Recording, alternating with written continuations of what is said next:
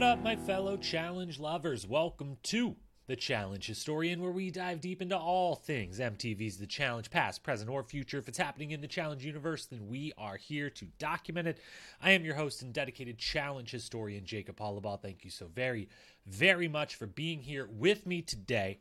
On today's podcast, we are slowly but surely going to get ourselves caught all the way up on Challenge Australia. It is a great season from the bit we've seen thus far. We are a couple weeks behind. We were hit by holidays, we are hit by sickness, by flu, by this, that, and the other.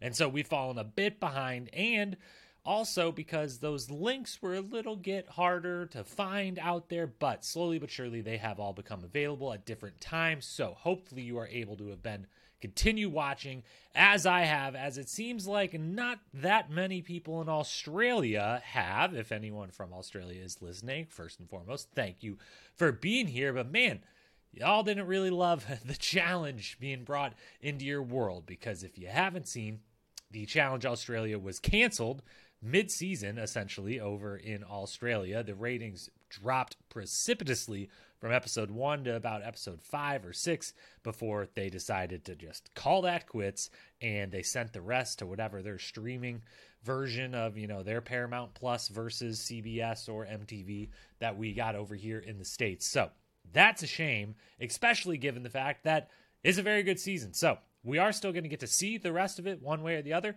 So we're going to cover the rest of it one way or the other, and we're going to get caught up. So today is going to be about episodes three and four. Previously did episode one and two. Today we're going to do three and four combined recap episode, looking at both of those episodes, and then we're going to come back again on Friday, do episodes five and six, and next Monday episodes seven and eight, and then for episode nine and ten, the finales that will either probably still be a joint episode two. We think we're just going to go the rest of the way out. I believe there's only 10 episodes. So if we're already getting caught up by doing two at a time, we're probably just going to end the whole thing doing two at a time because episodes nine and 10 will mean we're going right into a final, possibly both having to do with the final anyway. So yeah, three and four today four or five and six, excuse me, on Friday, seven and eight on Monday. Those episodes are all out and exist in the world. So, pending where you're at and watching, you can get caught up to and watch right along with us.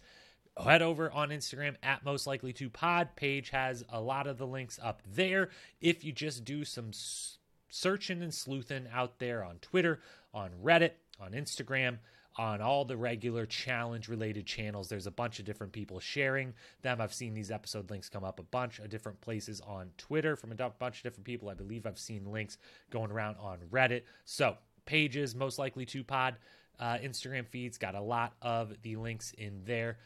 Elsewhere, just do some searching, do some sleuthing. You'll be able to find them if you want to watch. And watch you should, because I think this season's great.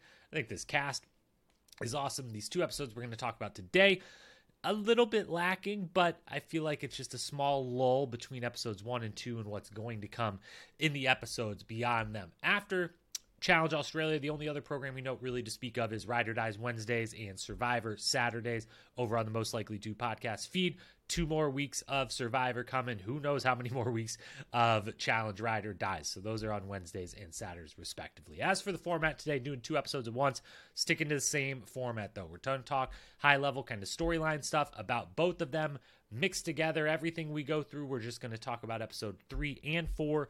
The same thing, you know, when we talk about daily challenges, we'll just talk about both daily challenges. When we talk about gameplay, we'll talk about gameplay from both. So we're going to mash it all together, hand out a couple of awards, do some predictions and power rankings as well at the end. So your standard recap episode, just two episodes joined in to one. That's how we're going to do it. So Challenge Australia, episodes three and four. Let's dive on in kicking off the storylines with the thing that's I'm a little bit shocked by from these next two episodes. I just alluded to it, but what happened to the fun? Because episodes one and two, I couldn't have been higher on this cast, on heading over. We're not really going to Australia. We're in Argentina, just like the other recent seasons we've watched. But just the whole vibe of this, I liked everything about it. I liked all the people involved. Everything was going so great. There was a lot of fun and excitement in the first couple episodes. And it's not that these two episodes, three and four, were without any of that, but it certainly seems to have went to the back burner a little bit.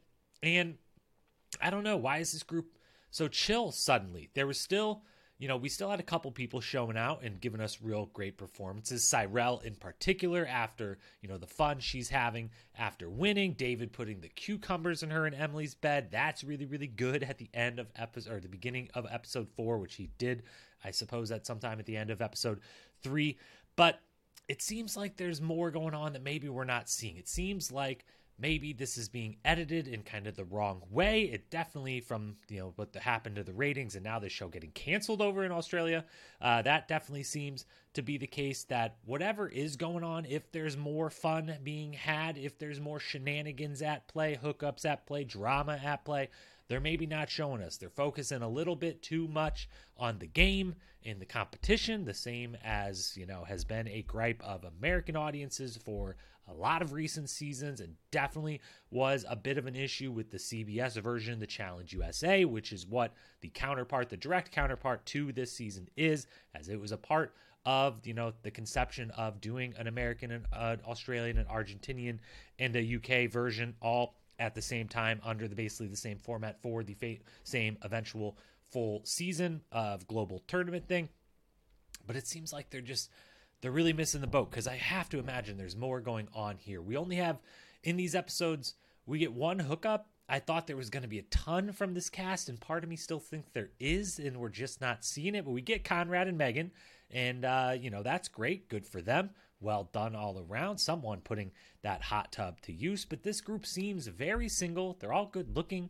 How's there not more going down? It started off fast. It started like, oh, there's going to be a, there's so many bachelor people here too, this, that, and the other. And I just feel like, are we not seeing it? Ryan and Emily are shown to be like buddies, but like, what kind of buddies are they? Is Kiki and anyone? I feel like that was right there for her to be taken. Kieran, you know, maybe I guess he's decided to stop cheating on his girlfriend after the first episode. I don't know, but it feels like there's got to be more than just Conrad and Megan's one smooch in the hot tub going on, and maybe they're just not showing it to us. But overall, I'm a little worried about yet another season in another country where their reality TV is a little bit more of the kind of trashy drama. And I say that glowingly, respectfully, admiringly um, that we kind of used to be accustomed to of this show and that's kind of went away and as it's become more and more of like just the sport just the ch- competition just the strategy and we get a little less than that. So i wonder if it's actually not there or if they're not showing it. I also know the cold weather kicking in.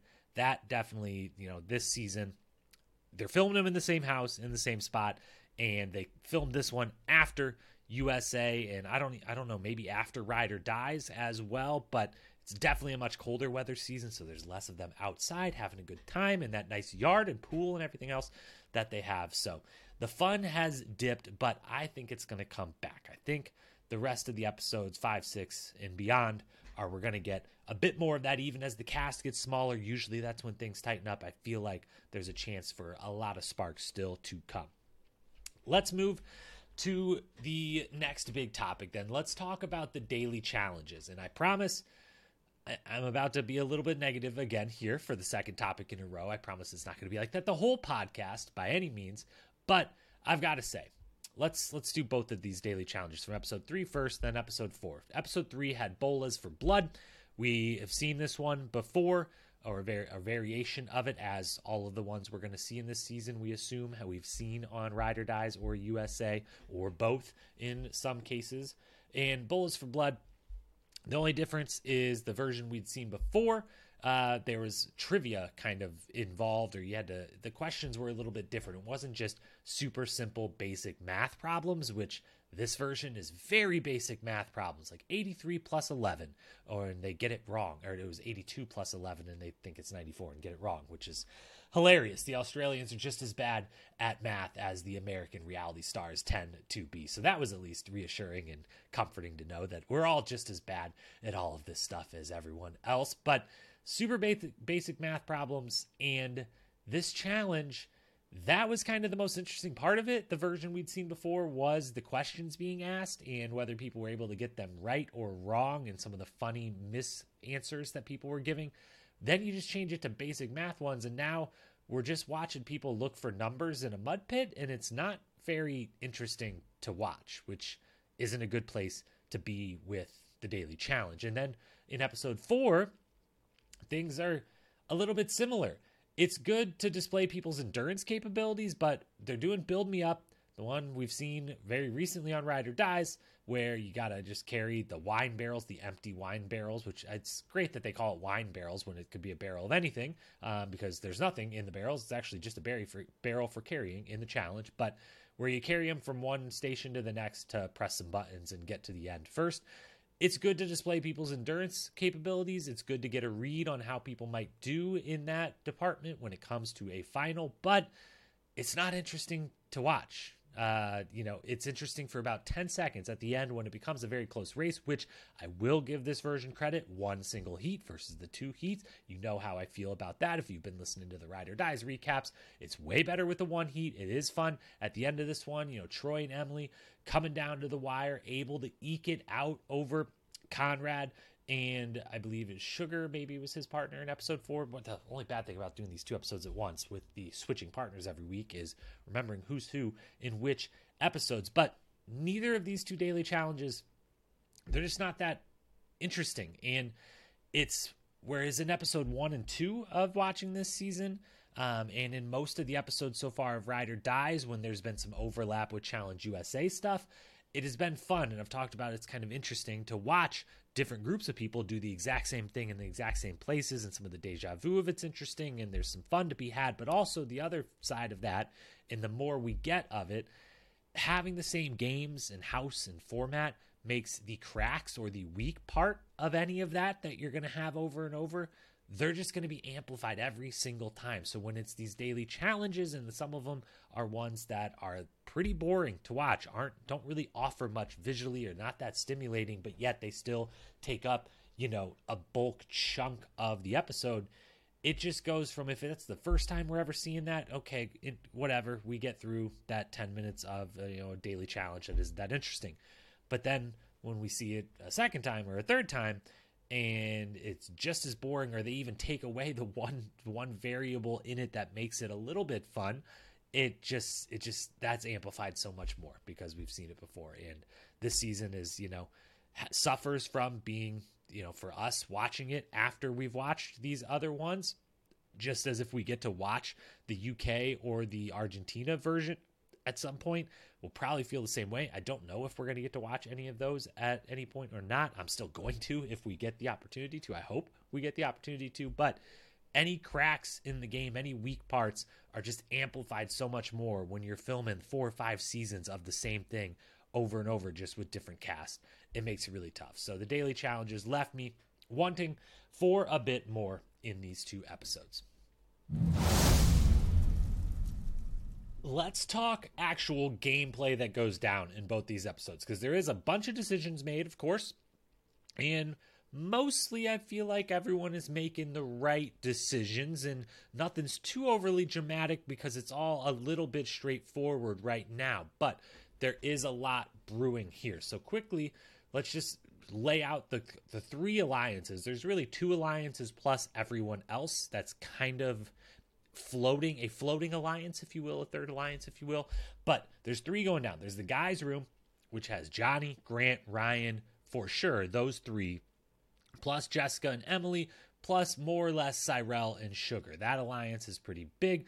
Obviously, some of these folks go home by the end of these two episodes, but going into these two episodes, that's where the alliance of the guys room alliance which is hilariously bad naming which is also credit to them they don't try to come up with some name for their alliance it's just like oh yeah the three guys in that one room plus their friends it's the guys room alliance good job Batchy Alliance, which I love Batchy.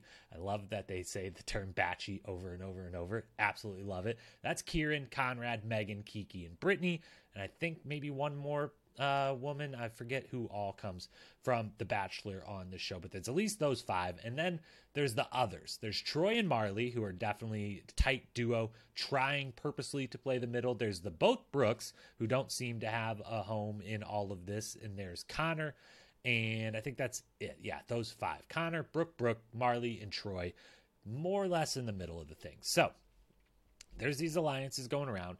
And those alliances really dictate what happens in both of these episodes. Let's talk about one at a time. Episode three the power team and the decisions they had to make. Then we'll do episode four, the power team and the decisions they had to make. So Conor and Cyrell win in episode three, which thank goodness, because Cyrell, absolute legend, absolutely loving everything from this. And they go on the offensive. They're thrilled about going on the offensive. Conor had been targeted a couple weeks in a row already, so now he gets to go on offense. The whole thing's great. I couldn't have picked a better team to win in episode three. They are, they almost, they're torn by the end of this. They both have a team they want to go with. The, both of the teams they are considering, which is Grant and Kiki and Conrad and Brooke B, are the two teams that Jessica and David have said they would go against, and so it makes it even more difficult. Cyrell and Conor are torn, and they get to the end, and Cyrell just offers up, why don't we just flip a coin? Because we can't make a decision. To which Conor decides, that's not in the spirit of the game, so I'll just do what you want to do, which is a hilarious place to end up in a duo like this when you can't make the decision. Obviously, he wasn't that strong in his conviction to begin with. If his result is, you know, I love that he says it's not, it's disrespectful to the game to do that because that feels like you should make a real, actual choice. But it's kind of hilarious that he's just like, we should make a choice. So, all right, you win. You you you called my bluff. You we played the game of chicken. Cyrell wins. She gets her way. Shout out to Grant and Kiki, though, because during all of this, they at least, while they end up getting picked, they do a great job in trying everything they can. They have the conversation with Conor and Cyrell. Grant plays the family card hard. I supposedly he and Cyrell know each other, or he's friends with her husband, or something like that. They sh- they flash a picture at some point, say something about how could they be against each other, but now they are. I don't know. They didn't they didn't really do that uh, backstory justice, but I, I know we got some sort of picture somewhere. But Grant does his family justice by playing the family card, being like, I've got kids and a spouse. Cyrell, you've got a spouse and some kids. Like, come on. Kiki then comes over the top rope and is like, let me get these waterworks going. Let me start playing the like, I'm proving myself so much to myself. Let me get some tears going here. Let me make this real emotional. They both lay it on thick. And while it doesn't eventually work, it is a great performance. And I stand by it and I say, great job, both of you. Now, on the flip side of that, the other team that is being considered is only being considered because David goes out there trying to get Conrad and Brooke B in because he thinks Brooke B's looking a little weak because she confided in him and got a little teary and emotional herself over the fact that maybe she isn't having the best time in this house the way she thought and didn't realize coming in how much of the challenge is just being in a house with all these people versus actually doing the challenge. And it's not as fun as she thought. David uses this against her. He tells Conor and Cyrell about it. They then bring it up to her, which she then has to bring her back up to him. It's a whole thing. And it's super snake shit from David, who is he's having a great time uh, doing everything that he's doing, and he's doing a lot in these first three episodes while he is still there. But uh, he is just really, really putting himself out there. He's trying anything and everything. He's using anything and everything he's got as leverage, as you know, kind of ammunition, as currency politically in the game. But he's doing it from a place of constantly being in the eliminations because his teams keep getting last or being targeted because they're not doing so well. And it, uh, doesn't work here. And thankfully for Brooke, I don't know, well, Brooke B, if this will come back around, if this turns into something where she is continuously targeted because of this idea that David started spreading because she shared the one vulnerable moment. But it's one of the reasons you gotta pick your friends wisely. You gotta pick who you're telling what to wisely in a challenge house. But Conor and Cyrell overall make good, good decisions. Everything makes sense why they would pick Grant and Kiki, even though Cyrell kind of is eventually looped in with that alliance. She's not 100%. She's a little more floater than anything. She's just attached to Emily more than anything. She wants to get back at Grant for the week before, and Kiki is in the Batchy group that is, you know, neither Conor or Cyrell are working with. So that decision makes sense. Then we've got Troy and Emily in episode four, who they've got their friends already in elimination. Johnny and Cyrell are in there, and Emily wants to help Johnny and Cyrell both out. Troy wants to just keep his hands clean, still play that middle. And so Johnny and Cyrell ask them for either Conor and Megan but also they would be willing to consider Kieran and Kiki so that they could take, as a group, take a shot at the Batchy crew. And so Troy and Emily have to make this decision. It's pretty much one of these two teams. Are the only two teams they should do. And they eventually choose Conor and Megan, and they get it wrong. They should have taken the shot. Once you see it's a puzzle, they walk in there, and I know they haven't seen this before the way we at home have. So I know there's a little bit of hindsight of like, yeah, we get in there and I know exactly what it is because we've seen this game before recently. They don't, but you can pretty much tell there's pieces all over the ground.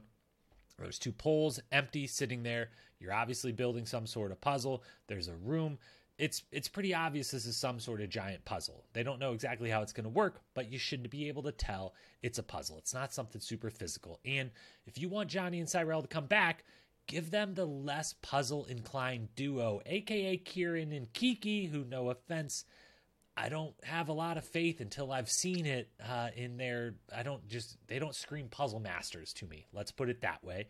And that is someone you're trying to take a shot at. You're trying to go at that alliance. And so you're given an opportunity where you could put them into something they're maybe not super suited for. And that would be advantageous to the two you are trying to defend who are already in there. Plus, even if even if this was something like super physical or something that just looked whatever they would say Kieran and Kiki's strengths were, if it's something that looks like ah Kieran and Kiki are going to be favored in this, oh well, you got to take a shot anyways. And you know why? Because your side's going to have the winners almost every time. So start taking your shots because at some point you've got to. If you can't, there's only so many people floating in the middle, and those some of those people could possibly win the daily. So you just you got to take some shots at some point because between their crew, they've got Emily and Sugar both in the guys' room kind of alliance and Emily and Sugar are going to be on the winning team almost every single time. It's going to be hard for any of the other women to beat them and any of the physical endurance based stuff they continually are being asked to do in the daily challenges. So take your shot. I get Troy's part of this trying to be more in the middle, being wanting to go with Conor and Megan is a little less direct shot. Conor's kind of been the one everyone's aiming at a little bit here, and now he had power the episode before, and he did some stuff, so even more people are like okay with him going. So I get where Troy's coming from. Uh, hey, I don't want to declare myself officially on your guys' side by going Kieran and Kiki and like straight up like Batchy crew here we come for you. So I get Troy not wanting to do it, but I also get Conor's reasoning, which is very good when he goes to Troy and says, like, hey, the heat's on me right now. You don't have to pick me. And if you don't, the, it's not like the heat just leaves me. I'm still going to be the target, and you can stand behind me. I can be a shield for you for another week or two, and you're in the middle. And so eventually, when all of the, the people that the heat is on, aka me, are gone, it's eventually going to come to you, and it's going to come to you quicker than you might realize. So you might want to keep me around, keep me as that shield. It's a good argument. Yes, he's talked his way out of elimination a couple times already. Yes, he's trying to do it again here, but he's doing it with facts. He's doing it with opinions that are correct. And I think Troy and Emily both should have realized the benefits of keeping a Conor and taking a shot at Kieran and Kiki going against that alliance and then also possibly saving their alliance members. Would they have definitely won or lost that? I don't know, but I think Johnny and Cyrell would have had a better chance versus Kieran and Kiki and it would have at least been open and honest about this is where the line is. Y'all are on that side, we're on this side. They both kind of know it, but still, to this point, four episodes in, no one's willing to take a shot either way. The final thing to talk about then is we've mentioned who was in the eliminations, but let's talk about both of those eliminations. First off, Spelling Ebe, episode three. I can't believe they didn't rename it for the second time around. Uh, I know, you know, these are being filmed before they go out into the world, so we didn't get to see any fan reaction before they made Bryony say spelling Ebe, uh, but uh, they saying it the same as TJ saying it, the same as it being on our screen at any time. It's very silly. It's very silly, and uh, those are the only words I'm going to use because I'm being being feeling kind at this point of the podcast. But they got to do the spell a word backwards to see how many tires you have to add or subtract from your load of tires to move. And algorithm is way harder than nominate politics or Argentina. Those are the four words. Kiki gets screwed. It is not fair that she's got to go with algorithm over nominate politics Argentina. I I get that those should probably all be in the same category, but I I don't know. Maybe it's just me. Maybe it's a soft spot for Kiki getting it wrong, but I feel like that one's a bunch harder than the other three are. And like the build me up daily, this competition it's a good endurance test, but is pretty boring to watch. Just like it was the last time we saw it, it's just moving tires back and forth.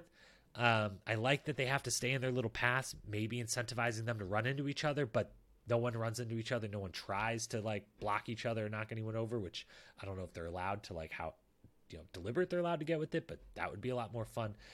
I just it's uh it's not great. Um, Grant and Kiki smoke it, and so they get to come back to the game, which is good.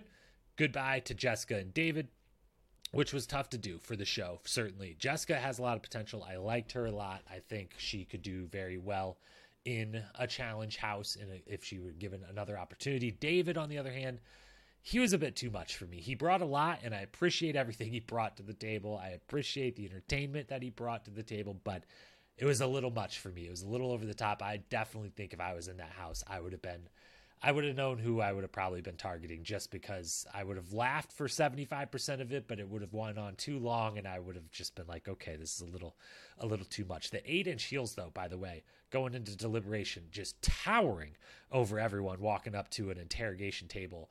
That's a boss move right there. Then the second elimination from episode four, a dark turn. Look, this is really, really hard. Super duper hard. And the rules are very questionable, as usual, because for the second time, we've seen this before, and I thought the same thing last time we saw it as I did this time. Obviously, they're not allowed to just pick up all the pieces and put them by their tower because the obvious smart thing to do, and I don't think this is just obvious of hindsight of getting to watch it play out twice in a row. I think obvious when you walk in there and are told what you have to do, the first thing that would be on my mind is okay, uh, we're going to collect all of the pieces and stack them by size right next to our pole so that we've got like small, medium, large, extra large, just four piles, four stacks of them, so that when we go in and start trying to memorize this thing, we can come out and put it together very, very quickly without doing the whole collection thing there. They're very clearly not allowed to do that, but then like what's the actual rules of like could you just act like you got a bunch wrong and like just pick up like 20 and put them on and then immediately be like oh check oh it's wrong okay cool now take them off and pile them up I don't know. But the rules, as always, a little questionable. If you're going to keep giving us kind of boring to watch eliminations and daily challenges, at least maybe start like giving us the full rule book. That could be nice. I don't know. Just a suggestion. Giving the pieces a number based on the finger size, though, which both teams end up doing, but one team in particular, I believe Conor and Megan, are actually like using those numbers as the numbers they're saying out loud. I think Johnny and Cyrell actually started and then Conor and Megan kind of transferred to it.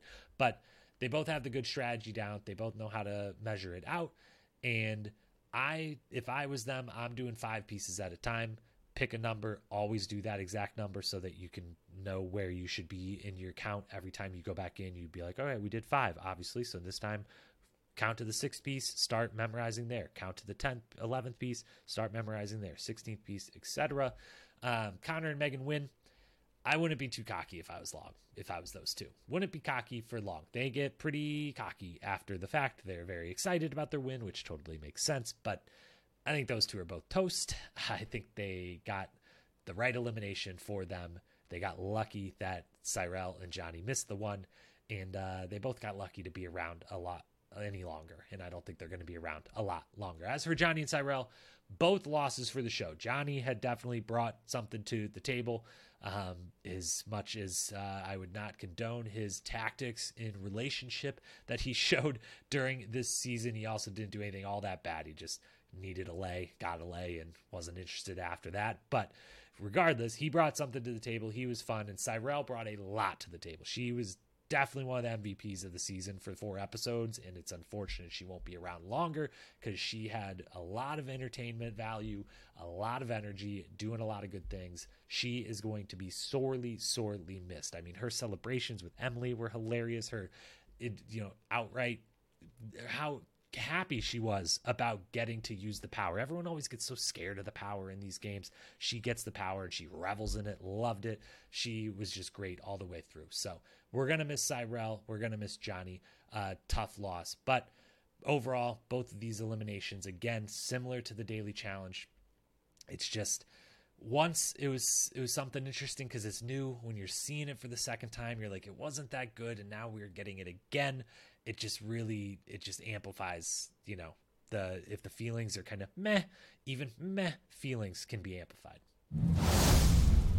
Let's hand out some awards. Let's update the power rankings and the predictions shall we? On the first awards from best quote Cyrell had a couple opportunities here to steal this award. I wasn't able to record any of them, so I can't play them back for you. But as much as Cyrell put up a good performance in the confessional booth, I think I've got to give the award for both of these episodes to Conor, who says, quote, $200,000 sounds really great because that's a lot of blocks of feta. And I, well, food's getting expensive, end quote.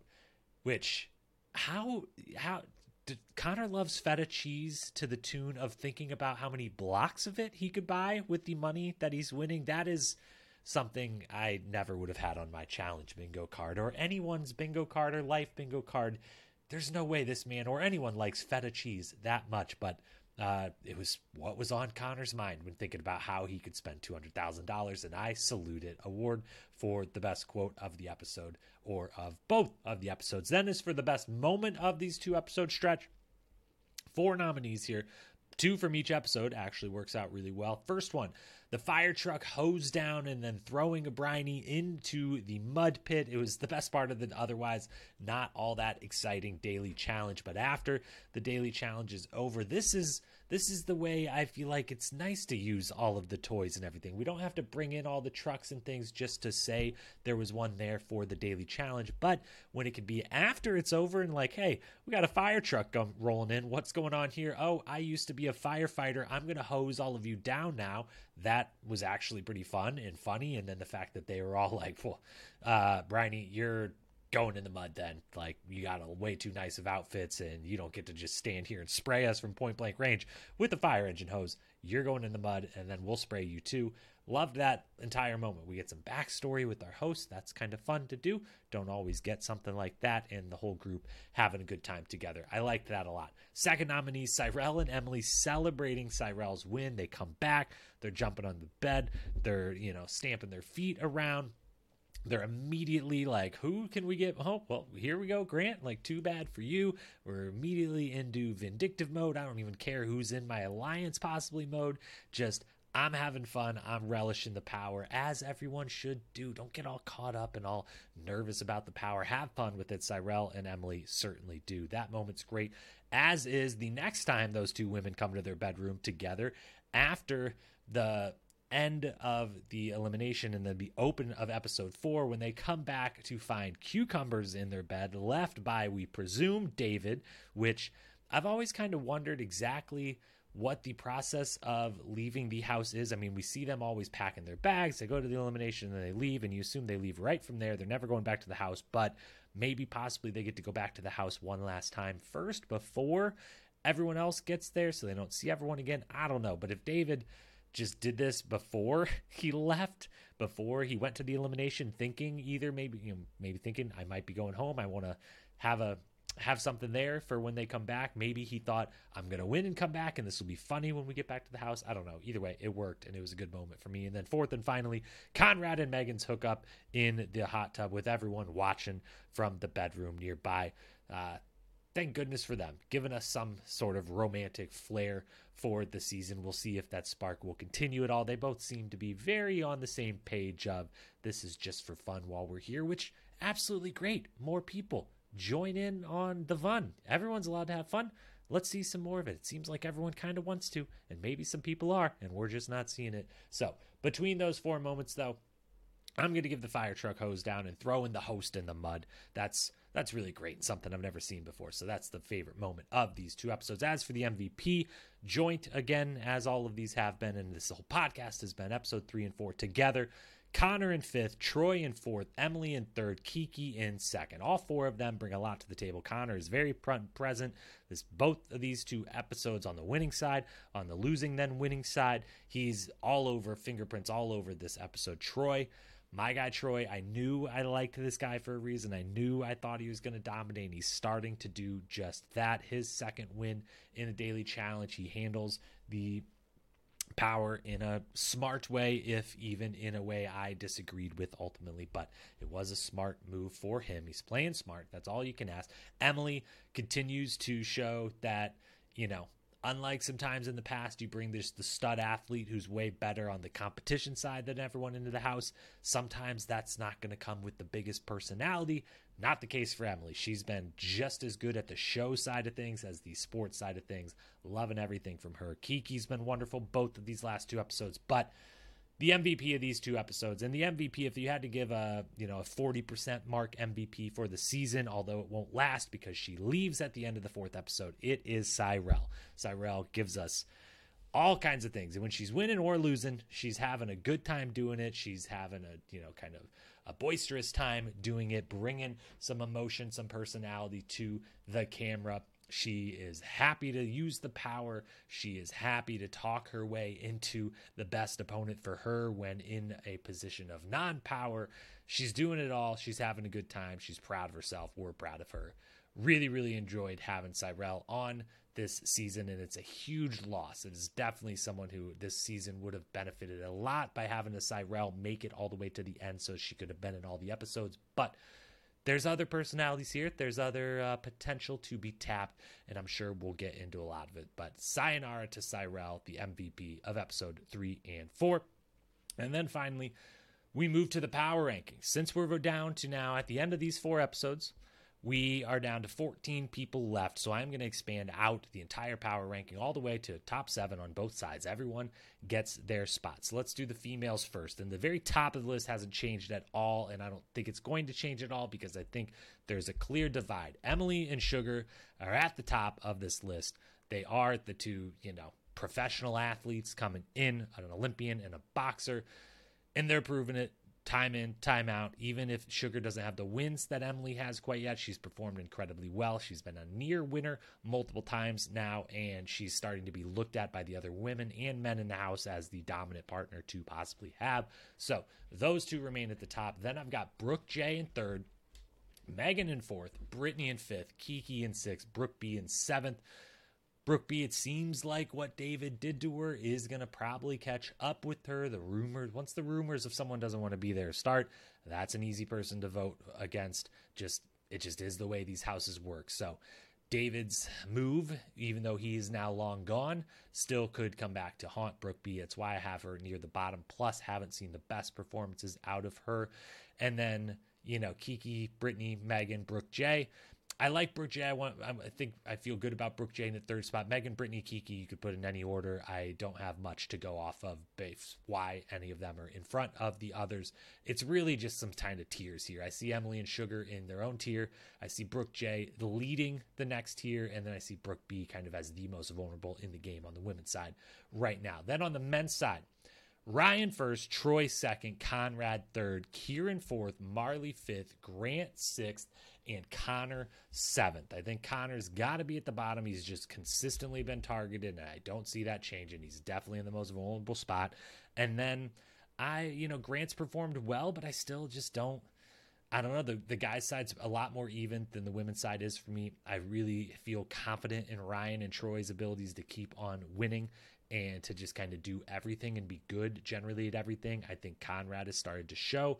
We've gotten a couple glimpses of like he is a lot taller than all the other ones. He is a little more built than because of his height. You don't totally realize he's maybe got a little more strength than some of the others. I like him in the third spot, but the men's side very close. All seven of these guys could make the final. I think almost any of them could win a final possibly, but I definitely put Troy and Ryan at the top for a reason. I think they're doing the best as for season predictions, after these episodes, I'm now at three people gone of my original 10 predictions for the finalists. I've lost Johnny, I've lost Jack, and I've lost Jessica. I've still got Ryan, Troy, Grant, Emily, Brooke J, Megan, and Kiki. So we're going to see. I'm hoping I at least go five for 10. We'll see how that does. But my winners picks, Ryan and Emily going wire to wire, still looking good there.